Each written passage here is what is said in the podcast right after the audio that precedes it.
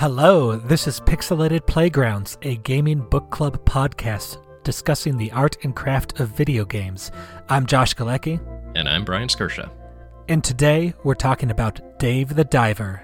Developed and published by Mint Rocket, it was released in June of 2023 for Mac and Windows, and later had a Switch version released as well in 2023. And we will be talking some spoilers, so heads up if you're sensitive to that.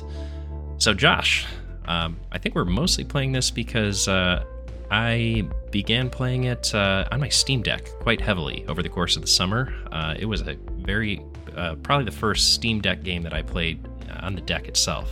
Great game on the Steam Deck, by the way. What a great summer game, too. Yeah, when this game first came out, um, it was also kind of making the rounds in the, I don't know, the zeitgeist of the gaming circles I hang out in, too. Uh, and I think it was really interesting looking at the game too, I really thought it was an indie game. Uh, but as spoiler alert, we're going to be talking about in the dev info, that might not be true. I mean, that's not necessarily the spoiler I had in mind, but you're absolutely right. Um, Mint, Mint, Rocket is a, uh, a subsidiary of Nexon. Nexon, who you may remember from certain titles such as Maple Story or Dungeon Fighter Online um, which are Dungeon Fighter Online. I think we brought this game up in our Pokemon podcast as one of the top grossing video game franchises. It is $20 billion net revenue franchise. Yeah, that's certainly the highest grossing video game franchise I've never heard of before. But really, I, mean, I, yeah, I looked this up. Uh, looked this up online for the podcast, doing a little research. And Dungeon and Fighter came out in 2005 and has grossed over 20 billion dollars. So Nexon, the publisher, who is you know also the uh, Mint Rocket is a first party of them. They've made like a billion dollars a year over the last couple of decades, at least. Yeah, so big brand, big company. Um, I, I, I think you may have noticed I called it Dungeon Fighter Online. You called it Dungeon and Fighter. That is just the American versus Korean um, nomenclature for the same game. At the same time, though, this was a big shift from them. Like they're heavy hitters. Everything in their lineup is like a big MMO sort of thing or an online multiplayer sort of thing. And this is um, not just single player, but a very different type of game too. Yeah. Uh, so Nexon actually formed Mint Rocket, which they called a sub brand or division that specialized on games which, as they quote unquote said, focused on the essence of fun. Um, I'm not sure what they were doing before, but uh, yes. I mean, yeah, this is a fun game. So uh, mission accomplished, at least from my perspective. Oh, absolutely. But yeah, like I thought this was an indie game when I first saw it for a couple of reasons. First of all, I think there's the pixel art aesthetic, which by the way, this game is gorgeous uh, top to bottom here. Um, but pixel art tends to be like a um, indie dev choice. Uh, also, the subject matter of the game of being a scuba diver is very different than what you see before. You're not like out there on a quest to slay goblins or whatnot. You're like, I want some sushi.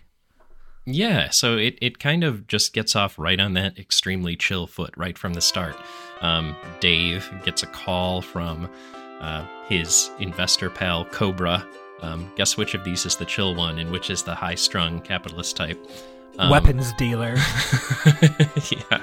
So Dave decides, hey, yeah, I'm going to go um, meet up with my buddy Cobra out in this mysterious blue hole um, out in uh, an atoll out in the Pacific and start a sushi restaurant. Because apparently fish from all over the world are congregating in this one place.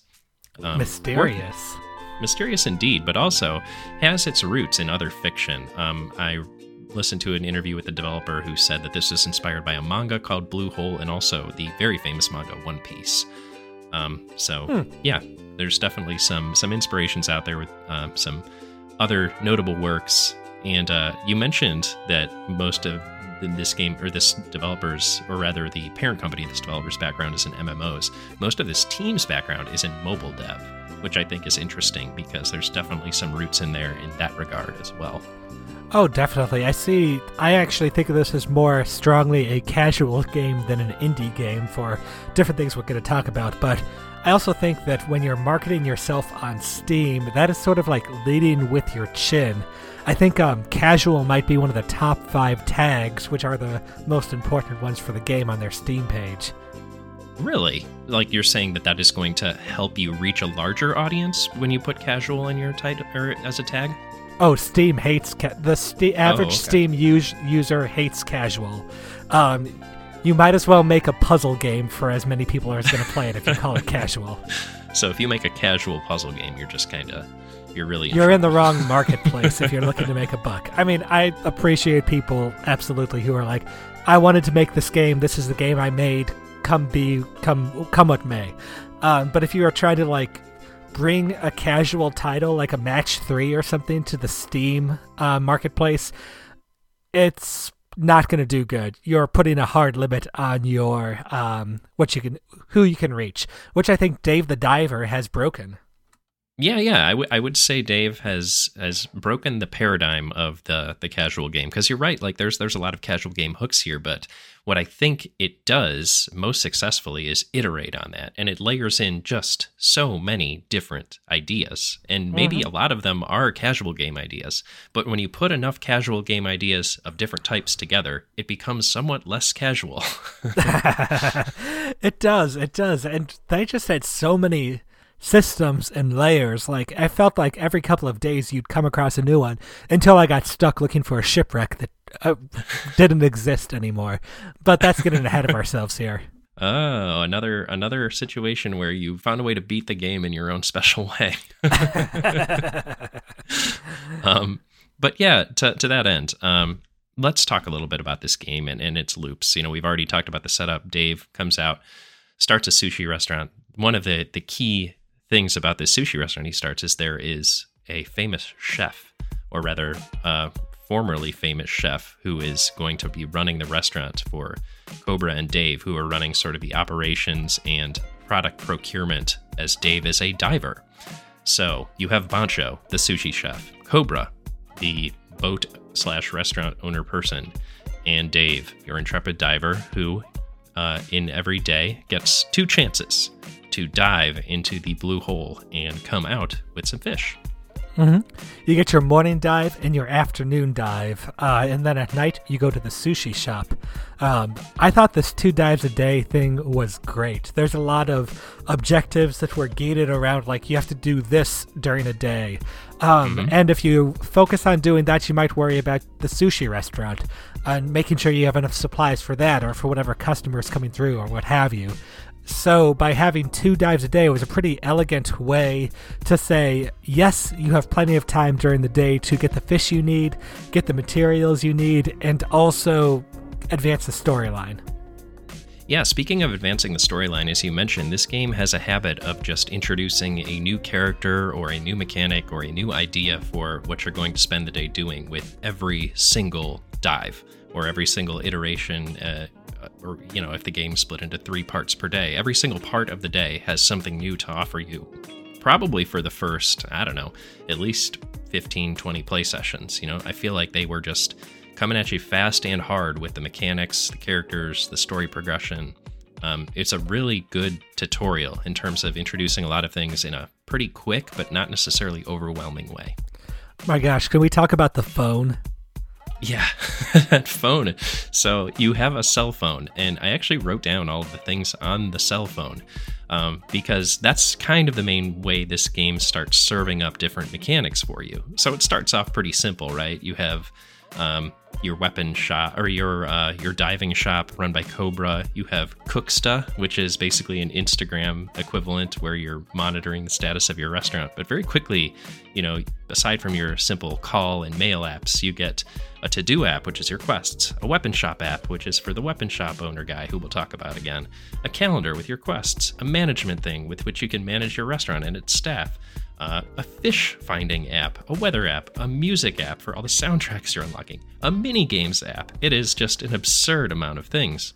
Don't forget about the Pokédex, which they say don't say the forbidden word when like a middle-aged and overweight Ash Ketchum comes up to you on a boat. Yep. Yeah, it is. Uh, it, it the cell phone like. I, I, you know, you can see all the spots where there's apps either missing or still locked, and you're like, oh, I wonder when that's going to come up. But um, it is really something, and, and usually each app is sort of roughly corresponding to a character. So we've already talked about, you know, Cobra, who's the investor, He's got a strong personality. He'll sell you, um, you know, equipment for your dives. Um, Bancho, the head chef. I, I, equate him with sort of the restaurant side of things. So he's the cooksta person, right? Like he is interested mm-hmm. in raising the prestige of the restaurant. But then you get like Dr. Bacon, the archaeologist, who is giving you what I would consider most of the mainline quests of this game are sort of driven by the archaeology aspect, at least up to where I got and and then it, it pivots, but I won't talk about what it pivots to quite yet because it's it's an interesting twist. Um, but yeah, there's like a biology student who will tell you, as you said, to uh, collect them all in terms of the fish. and um, yeah, there's like a, a photographer who will have you taking pictures of all of the various fish in the ocean. There's just, they, they continuously introduce ideas and mechanics and systems and stuff to do. And it makes the fact that you have two dives instead of one per day still feel like you have to prioritize what exactly you want to pursue on a given run. No, I agree with that. I I think it's very interesting that they chose to use a phone as the kind of like the way that the UI of the game is delivered to you. Uh, first, it's great with so many uh, so many different systems in the game. The phone provides a great way to organize all of those, and also it feels very I, am going to say modern, even though smartphones have been a thing for a decade and a half at this point. But I'm trying to think of another game that has done this. Your phone is the UI thing, and I think I'm coming up short. Okay, well, um, I have several, but mostly because they do this a lot in mobile games, uh, which I know you oh. don't have a ton of. I know nope. you don't have a ton of experience with, but I do.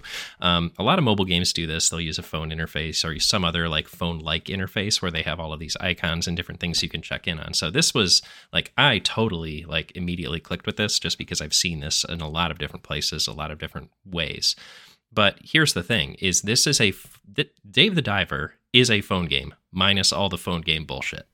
Um, there's no like ads every 20 minutes. There's no break for ads after every run. There's no, you know, uh, do this microtransaction to make sure you can get enough gold from selling your fish to get the next upgrade. Like I can see every single place they could have slotted in some phone game bullshit, and they did not, um, because this is not a phone game.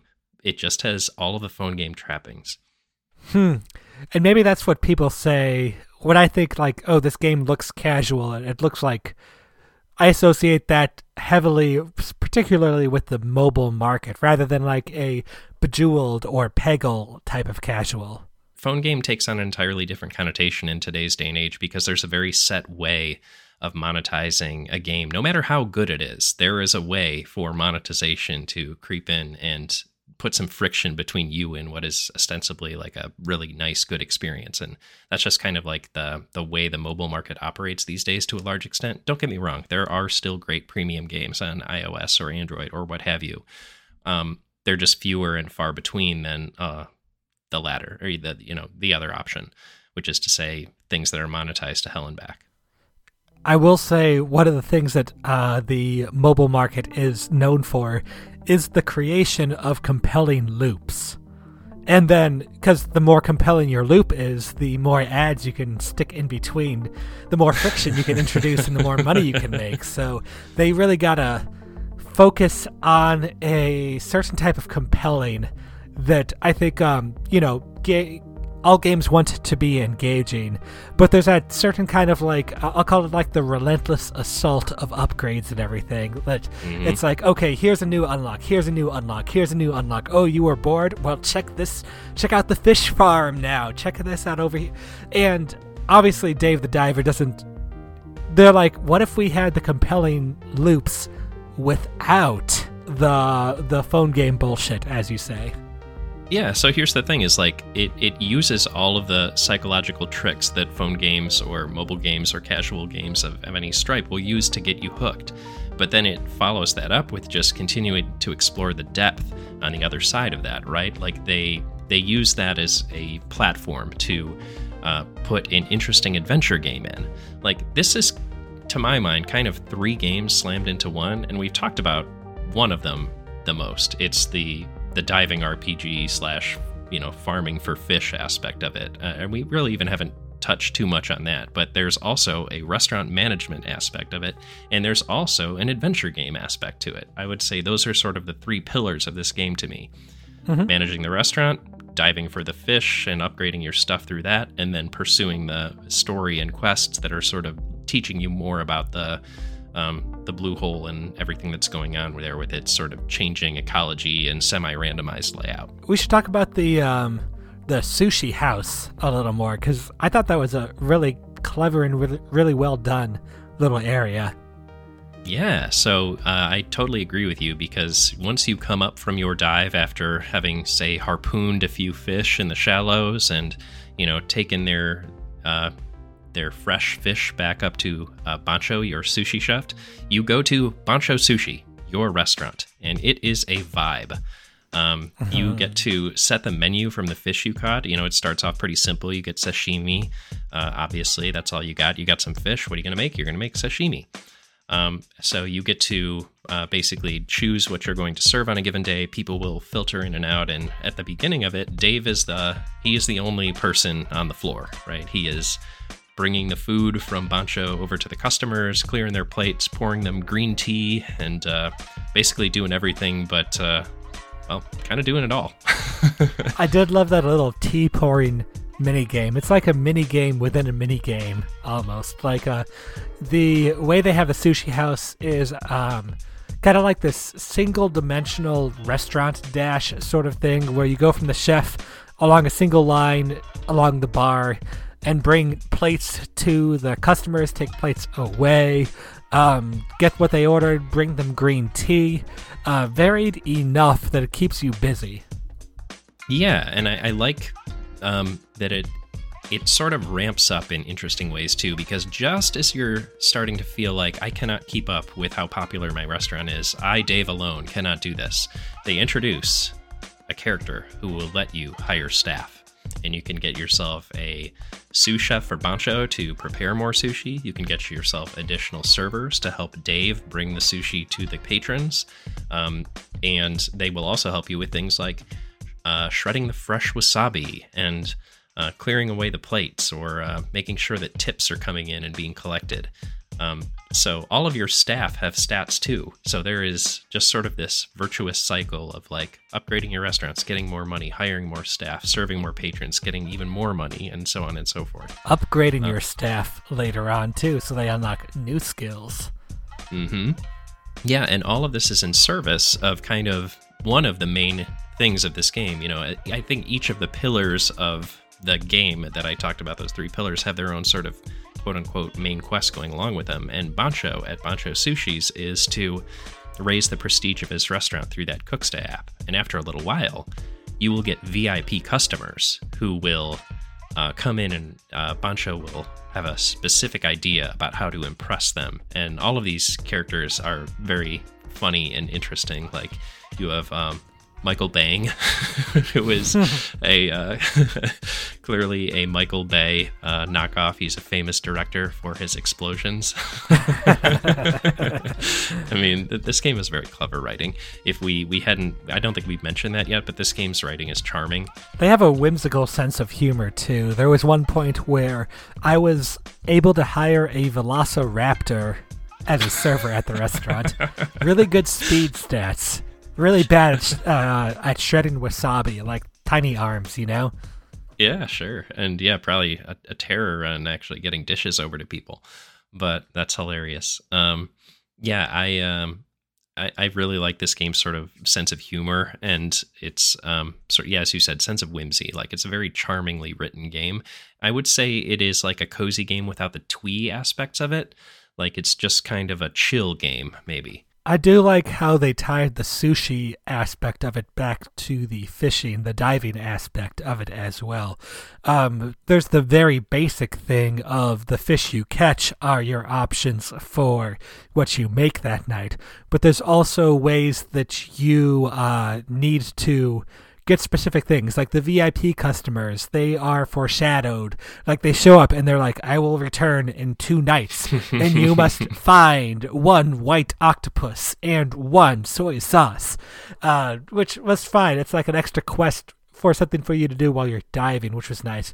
Um, but also the the leveling up of the dishes in the restaurants was really interesting to me because the way they had the menu setting of the restaurant, if you just had like one really high value fish, you only had a limited number of slots on your restaurant menu for the night. So if you had a one high value fish, is it worthwhile putting it out there to get some tons of money or do you want to like have something that you have more fish so you can serve more customers that dish? So there was a balancing act. I thought it was really interesting too how to level up your dishes so they make more money. It costs you the fish or the raw ingredients of that dish which introduces even more scarcity to those ingredients. Right. So if you're catching a ton of yellowtails, for example, you're, you know, maybe you're like, oh, well, I can either serve a lot of yellowtails or I can, you know, upgrade my yellowtails and serve less of them. But it, every every single night from there on out, the yellowtail will be better and it'll mm-hmm. you know net me more money. And I, I agree with you. Uh, this reminded me of a lot of sort of mobile slash gacha game mechanics that I've seen in the past. Um, they call these feeding games, I think, where basically you are feeding a similar item into another item to make it stronger. Hmm. Um, so like say you get like a bunch of swords uh, but you have another of the same sword. You combine them all together, and that sword becomes more powerful. It's kind of how mm-hmm. this menu works. Like, yeah, you have enough yellowtails, your yellowtails can all combine, and you know, thereon your yellowtail is better. On top of that, you not only get to continue to serve your simple sashimi, but as you unlock additional uh, levels of your cooksta and find additional ingredients, you can unlock entirely new dishes that combine not just the fish, but other things you're finding in the world as well. Oh, for sure. There's treasure chests that have like seaweed and white vinegar in them at the bottom of the sea. Which, sure, why not? There's a reason for that, though. Remember, there was a uh, the the ship that capsized. Oh, of course, uh, carrying all the endless soy sauce bottles. Now, one of the things I liked about this feeding mechanic, as you call it, is that when I was diving, um, I would remember what my higher level dishes were. And if I pat, I think blue tang was one of my like higher dishes. So I'd be diving around. And I'm like, oh look, there's some fish over there. Those are that's my money maker. I'm gonna get those guys right now. so it's like uh, I was diving. I had an objective. I was going to that objective, but it created a compelling uh reprioritization for me. I'm like, I okay, I got to take this little side quest over here and go fishing for me. Give me some blue tang. Yeah, I think that that makes sense, and you know, I, am sure uh, Dave was thinking the same thing. He like, oh yeah, this sells well. I'm gonna I'm gonna make sure I get some of these. Um, and you know, uh, it definitely it takes after a little while once money becomes less of a concern and you have your first like multi thousand dollar night um, money takes a bit more of a backseat as you have the upgrades you need and, and stuff like that. And you start to seek out a little bit more of what's going on with regards to the diving quests that you're getting. Because I think to me, this is kind of the main thing that's keeping you busy. You know, we mentioned you get two dives per day, which is, I think, a nice sort of generous accommodation for the player. Um, there's another generous accommodation that I want to talk about with regards to the diving, though, and it's that mm-hmm. there's no time limit just an air limit. Mm, very different. Yes, there are ways to refill your air. Um, at the at the shallow levels, you can refill it by finding uh, air canisters that are discarded, probably from that capsized ship, or you know, manna from heaven. Who knows? But um, down below, you will find uh, air pockets inside of seashells. You know, large oyster shell type things. So you're kind of, after a little while at least, and enough upgrades, you're never limited by air unless you're like getting hurt, which is another sort of nice streamline that they did. They made air equal health. So you're kind of only managing one resource for how long you're staying down, aside from your carry limit, which is usually how I ended up deciding when to return to the surface. Same here. I'll point out that stamina was in that air too. You can swim faster at the cost of going through air more quickly.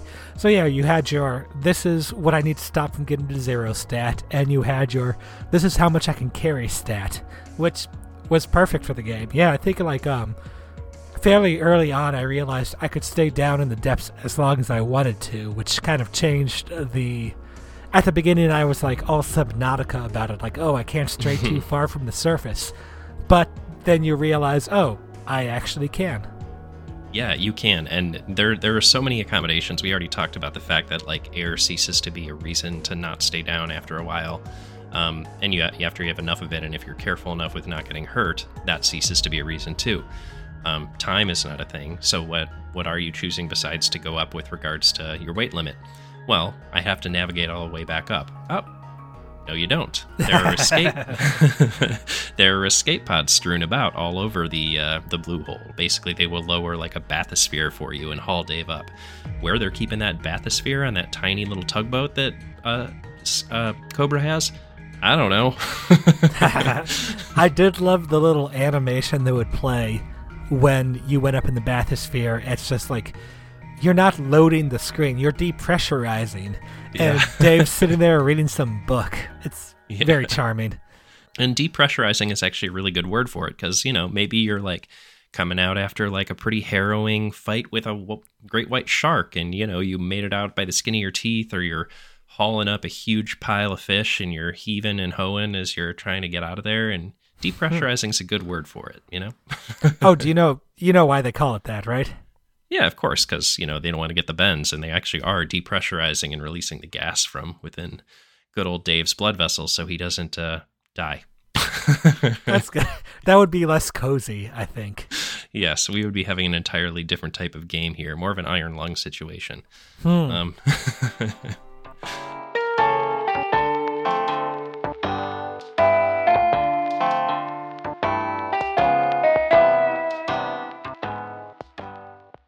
So when you're diving, one of the things you do maybe the most often is you go fishing. You have your harpoon gun, which I really like the mechanics for this.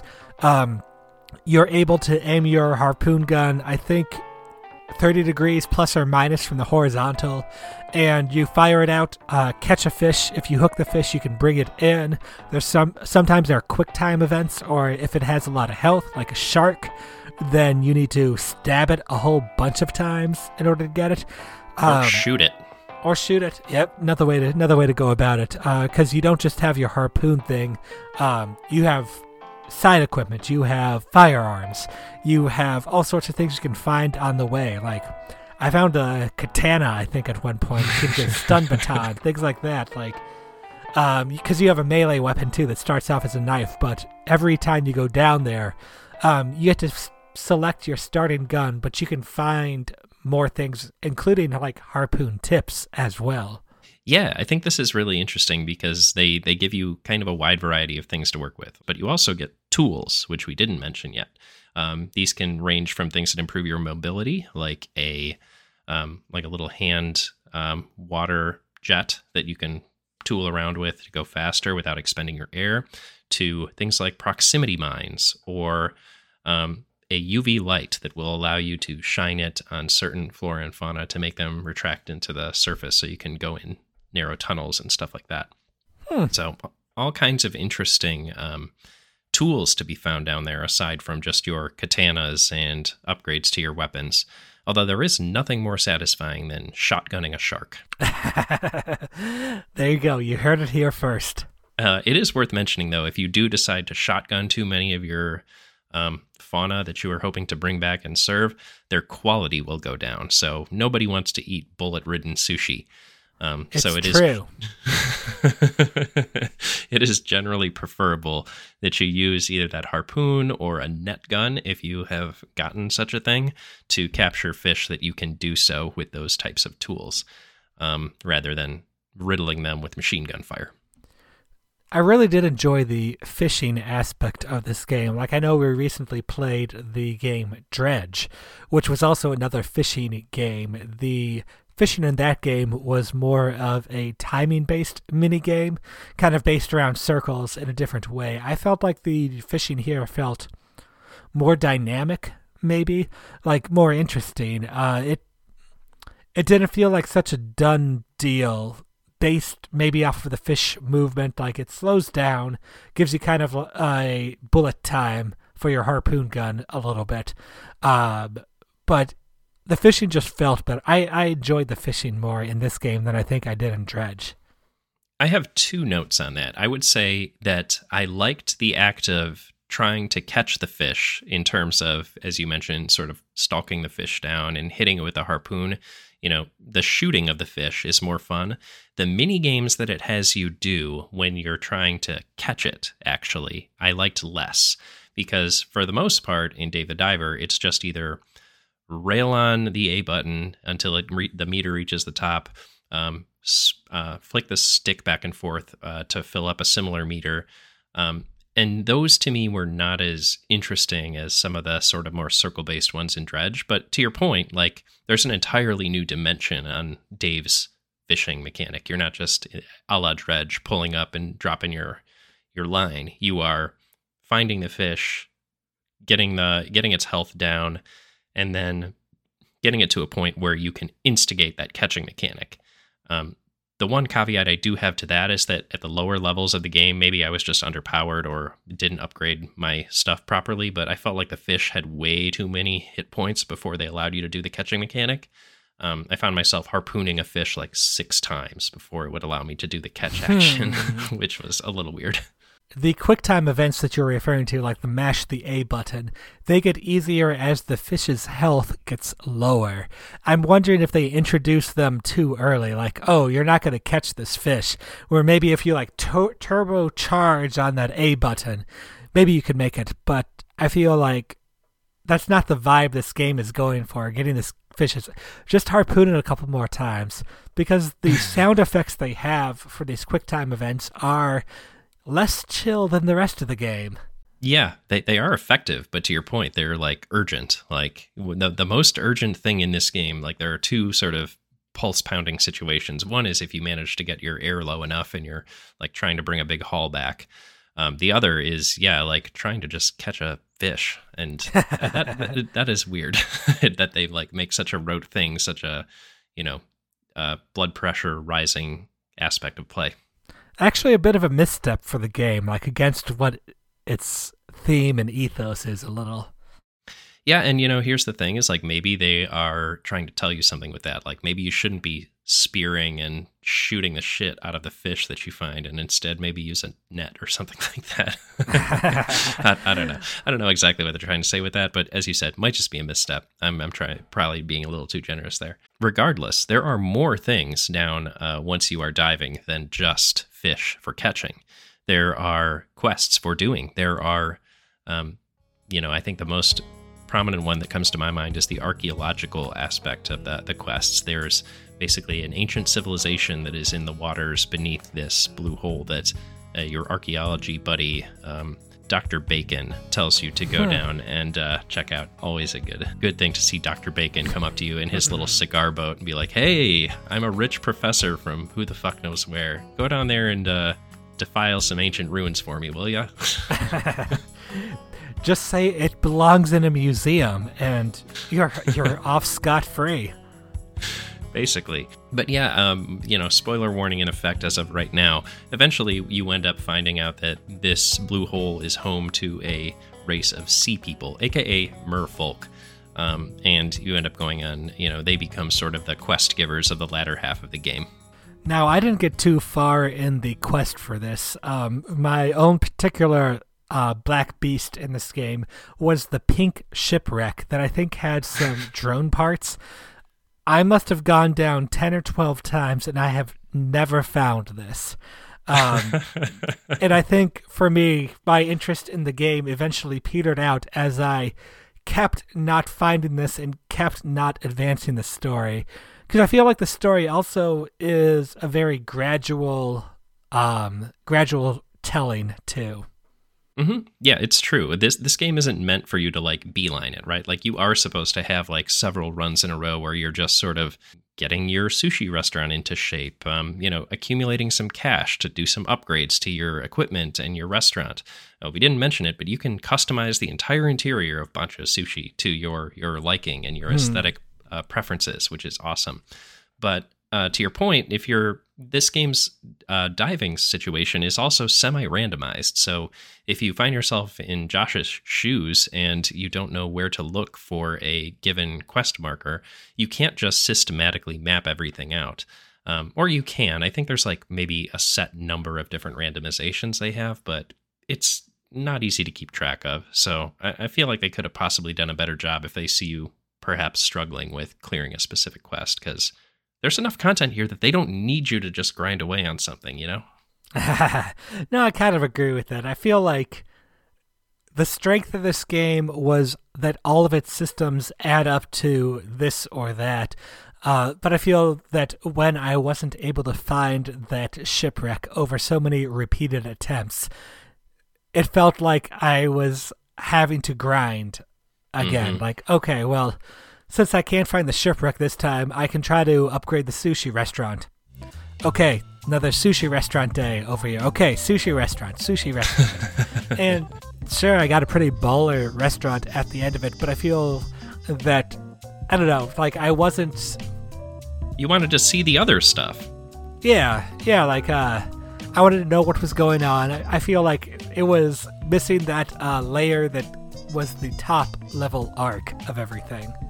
No, I, am with you. Like, I think this game is more than a sum of its parts, but it does require all of the parts to be there. So if you're like missing the the quest progression aspect of it, like with just the fish gathering diving RPG and upgrade path along with the management sim, like this wouldn't feel like a full game to me. So like they clearly like the questing aspect, which to my mind was absolutely needed and probably the strongest part of the game.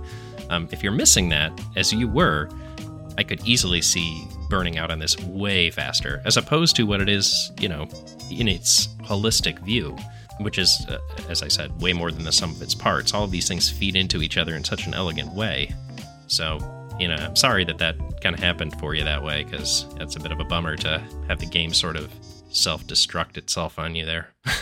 it also throws off the pacing of the game in a big way too, like how they drip feed you all these new systems and mechanics. Those are all gated behind the storyline of it too. So once you stop project, pro, uh, progressing in the story, then you stop getting access to those new things. Like when you mentioned there's a fish farm, I'm like, oh, hey, look at that. Not something I've seen and and it's it's interesting because like this game introduces along with pretty much every one of those mechanics a primary character that is responsible for interacting with you about it. So, like we've talked about Cobra, the guy who you're purchasing your diving stuff from, extremely entertaining and fun character. Bancho, obviously core to the sushi restaurant, extremely entertaining personality. Um, the weapon specialist, Duff, this like otaku like anime fan guy is hilarious. Probably one of the better characters, honestly. I always um, loved his cutscenes. Yeah, we haven't even mentioned the cutscenes, but boy, we should circle back to the art style of this game and how varied it is because they do incredible stuff with pixel art cutscenes in this game. Um, oh, for sure. Like the animations on those, just so good. Uh, I've I'm trying to think of pixel art animated cutscenes that I've seen that have been like objectively better than these, and I'm not sure if I can come up with any. Yeah, I got nothing. Um, like I've never seen a game that blended like, and I guess sort of just taking a gigantic tangent here. The whole art style of this game is kind of fascinating because we talk about the pixel art aspect, but it's also a hybrid 2D 3D environment that you're working in as well, and this comes into play in a big way later. Um, but uh, there is a lot of depth to the pixel aesthetic that they're putting on the screen, right? Like all of it is ostensibly pixel art up close, but there are multiple layers behind it, and you can see like fish swimming around in the background or um, plot events such as a kraken sort of affecting the background in a given scene when you're underwater, and then when you eventually get to the underwater city of the mer people, that is literally like a two layered settlement. So you will have the front layer, and then you take a portal to the back layer, and you can, you know, have all of this operating at the same time. So there's a lot more going on with this game's art style than I initially thought. And then you layer in these cutscenes that we were just referencing as just sort of a, I don't know, a flex on how good these people are at, at like pixelated cinematography. I don't know. It's really something. Like uh, the um, Duff's uh, the weapons guy, his cutscenes were amazing, but also Bancho's. I think Bancho's were just as good. You just see them so many more times. So many times. You cycle yeah. through the, I don't know, what do they got? Eight or nine different uh, cutscenes there. You're like, okay, oh, it's this one with the uh, the he's like a samurai sushi chef sort of thing. like they take a lot of cues from uh, samurai animes and movies and cinematography and all that for our boy Bancho, which was fantastic.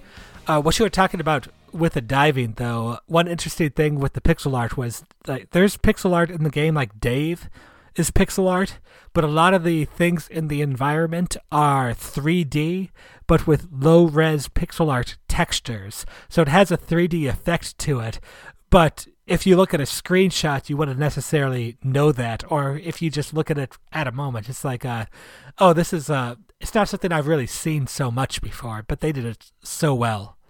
Yeah, it's it's blended together, and it does it doesn't feel like, um, it doesn't feel out of place. You know, sometimes when you have two conflicting art styles in one scene, like it is meant to feel like these are things that are sitting on top of the environment, or it is meant to sort of push a certain aspect of the scene forward, like characters, for example. Um, and this all like felt of a piece, uh, for lack of a better phrase to describe it. And yeah, I, I, don't have as good of a vocabulary for it as you do as an actual pixel artist, but that was my feeling of it at least. One thing I will use that vocabulary for right now is pointing out how much I love the colors of this game.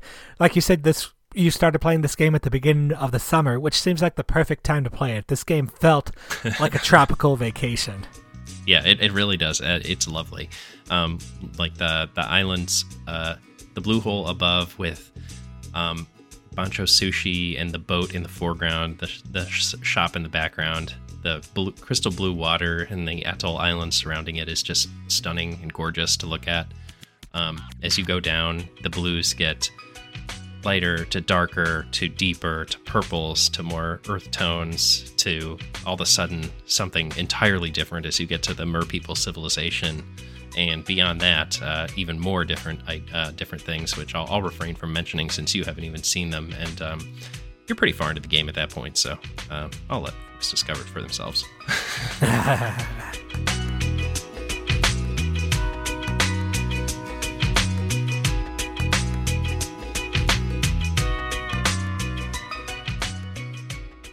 You know, you watch the trailer for this game and you see the Kraken or you see some what looks like, okay, this is a boss right here in one way or another. Uh, but that's not something I came across in my shorter playtime. I think I'm about eight hours into the game. Uh, so I wonder if. So you didn't you didn't run into like a boss with like a, a name card that flashed up on the screen or anything like that? Nope. Oh, wow. Okay. So let's talk bosses real quick then, because there are many in this game. And when you're down diving, um, all of a sudden you will get like a screen dividing name card pop up, like a la a fighting game or, you know, a Dark Souls boss where you'll have a name appear, the person's introduced, and the health bar appears. And usually they have fairly novel mechanics associated with them. Like you're not just shooting them with a harpoon for the most part um, you have to find a clever way to dispatch them, and they all are related back to the story as well, for the most part. So, interesting stuff going on with this game's combat outside of just um, the fish. Yeah, you don't really have a lot of high intensity fish combat. Oh, you know, I might have had one boss in uh, the Sea People's room when you first find their artifact. I think there was a fight there or something, but honestly, it's been a couple of months since I was at that point, so Maybe That's not. Fair. Eh, I wouldn't worry about it too much. But yeah, the bosses in this game are uh, cool and varied, and there are um, sort of non-story related ones as well. There are the, your wandering bosses, but also your story-driven ones. Um, one of the more hilarious ones is like this eco-terrorist guy who keeps like trying to accuse you of destroying the local flora and fauna through exploding shit, whereas he's just going around with like rocket launchers and grenades trying to kill you and you know, doing far more damage than you ever have. Um, it's it's good stuff. Um, but yeah, it's uh, it's pretty neat that they decided to layer in sort of sort of a more heavy duty mechanical combat aspect into this uh, restaurant and farming sim. I wonder if they actually wait a little too long for kind of like a boss fight. Like I remember fighting the pirates with the dolphins, the dolphin couple, and all that for some of the quests you do. Um, so you th- you know do go through some battles and whatnot, but I feel like they almost hold back too much on that. Um, hmm. They wait too long to be like, and we have bosses. Yeah. well, they may because it sounds like you you may have not even come across it. The first one I remember is the um, there's a giant squid that you have to fight to retrieve um, a doll for Duff. Um, I think I have that in my notes as my first like official boss with like a title card. Mm, so nope. if you didn't if you didn't get to that, then you probably didn't get get through that um, or get to see like a real live boss. But um, I will say there are many. So you you, if you do manage to you know uh, get back to this game and, and see some of that just know that's the tip of the iceberg yeah it's interesting because like a boss obviously implies a combat focus which the whole game up to that point doesn't really have like you can hunt a shark or run away from them yeah i'll, I'll say you're right about that but i wouldn't say this game has a combat focus you know like it, no, it is no. An, an, aspect of the adventure game. I think it's more of like a cinematic set piece to top off uh, a, an arc of the adventure game aspect than it is to say like, uh, yes, suddenly we're pivoting this fishing and restaurant management sim into combat. It is absolutely not that. Like this is there's nothing like groundbreaking about fighting the bosses in this game. It's just something that is slightly more cinematic than taking out the great white shark that you know prowls around the bottom of the initial area no, I like how you call it the cinematic set piece. I'd kind of agree with that. It's not like, you know, you get 12 hours into the game and you get a dodge button or anything. Right. You're like, okay, this is no, how it's no. going now. Yeah, as far like as that. I know. I mean, you maybe uh, you misspoke slightly there. You do get like a a speed boost that will jet you out of the way of certain things, so you do kind of get a dodge. but um, no, it's a. It, it, I don't think it it become it be, doesn't not become suddenly like a underwater combat game by any stretch of the imagination. Um, I think the game stays pretty true to the loop that it's setting up up top and layers in those sort of main pillars um, on top of that. And, and to that, to my mind, continues to be the strength of this game is the combination of those three and how they, they interplay.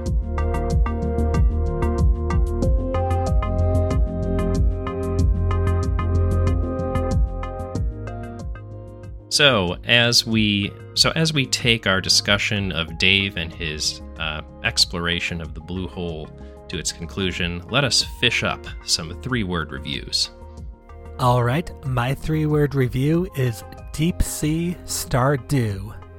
Dave the Diver was a fun surprise that featured colorful environments, a chill soundtrack, interesting mechanics, and excellent pixel art animations. The game layered mechanic on top of mechanic, introducing them gradually so as not to overwhelm the player. It wears its casualness on its sleeve, bringing lots of upgrades, lots of collectibles, and a heaping helping of juice. Thankfully, no microtransactions. It reminds me in some ways of Stardew Valley, a game that also featured leisurely layers.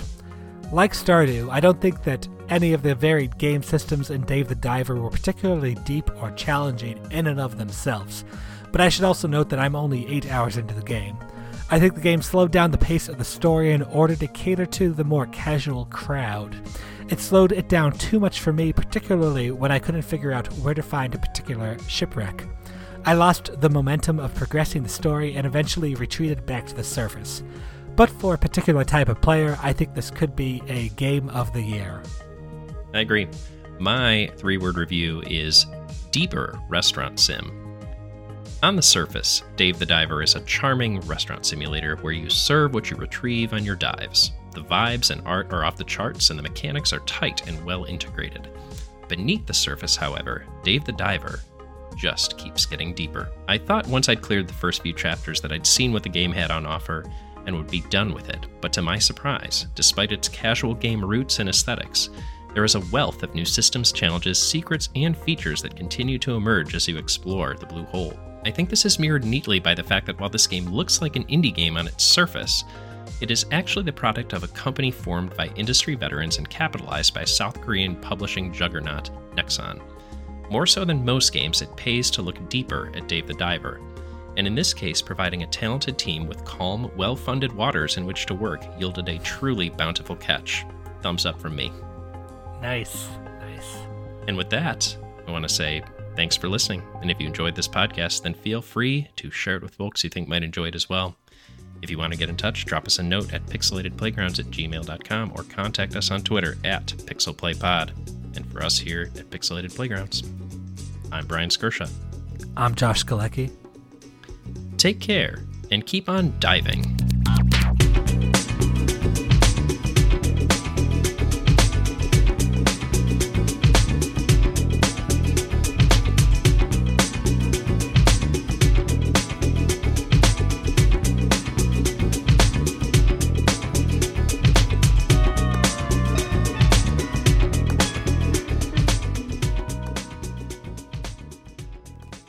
I feel like, yeah, you said you've seen that phone UI a bunch, but I've never seen, I think, anything like it in other games, and it just makes so much sense. How how have people not been doing this for ten years? I have news for you, but they have. Um,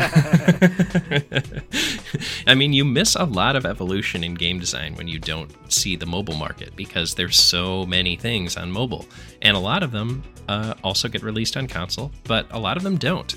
Um, you know, I, I think what is the current count of games on the App Store? 460,000 games on the iOS App Store in 2022, Man. as of 2022, a 20% increase in the, in the total at the same time of the prior year. So we're increasing at a 20% clip year over year. Oh, almost a half a million games live and active on the iOS App Store, and that is just the ones that survived the purge to the 32 or the 64-bit uh, OS update back a few years back. Um, so yeah, there's just a lot of games and a lot of iteration going on in in the iOS and mobile game space that yeah you just don't see if you're not in that marketplace. I guess. One thing I did really enjoy with this game was the music. Oh fuck! We forgot to talk about the music. I can still hear the uh, "Waiting on the Boat" song yeah, this game's music is incredible. Uh, D'Anthony Wooten, uh, Jukio Kallio, and Stefan Moe, who serve up a soundtrack that includes everything from island strings and ukuleles to lo fi hip hop to techno and electronic music, and all of it hits. It is just all great. um, yeah, it's it's really truly a, a wonderful soundtrack, and I'm sure the listener has heard many of the tracks throughout the course of this recording, uh, it would be remiss of us not to mention the talents of these composers. Mm-hmm. If I notice the soundtrack for a game, then you know it's something good. yes, this is true. Uh, the Josh seal of approval.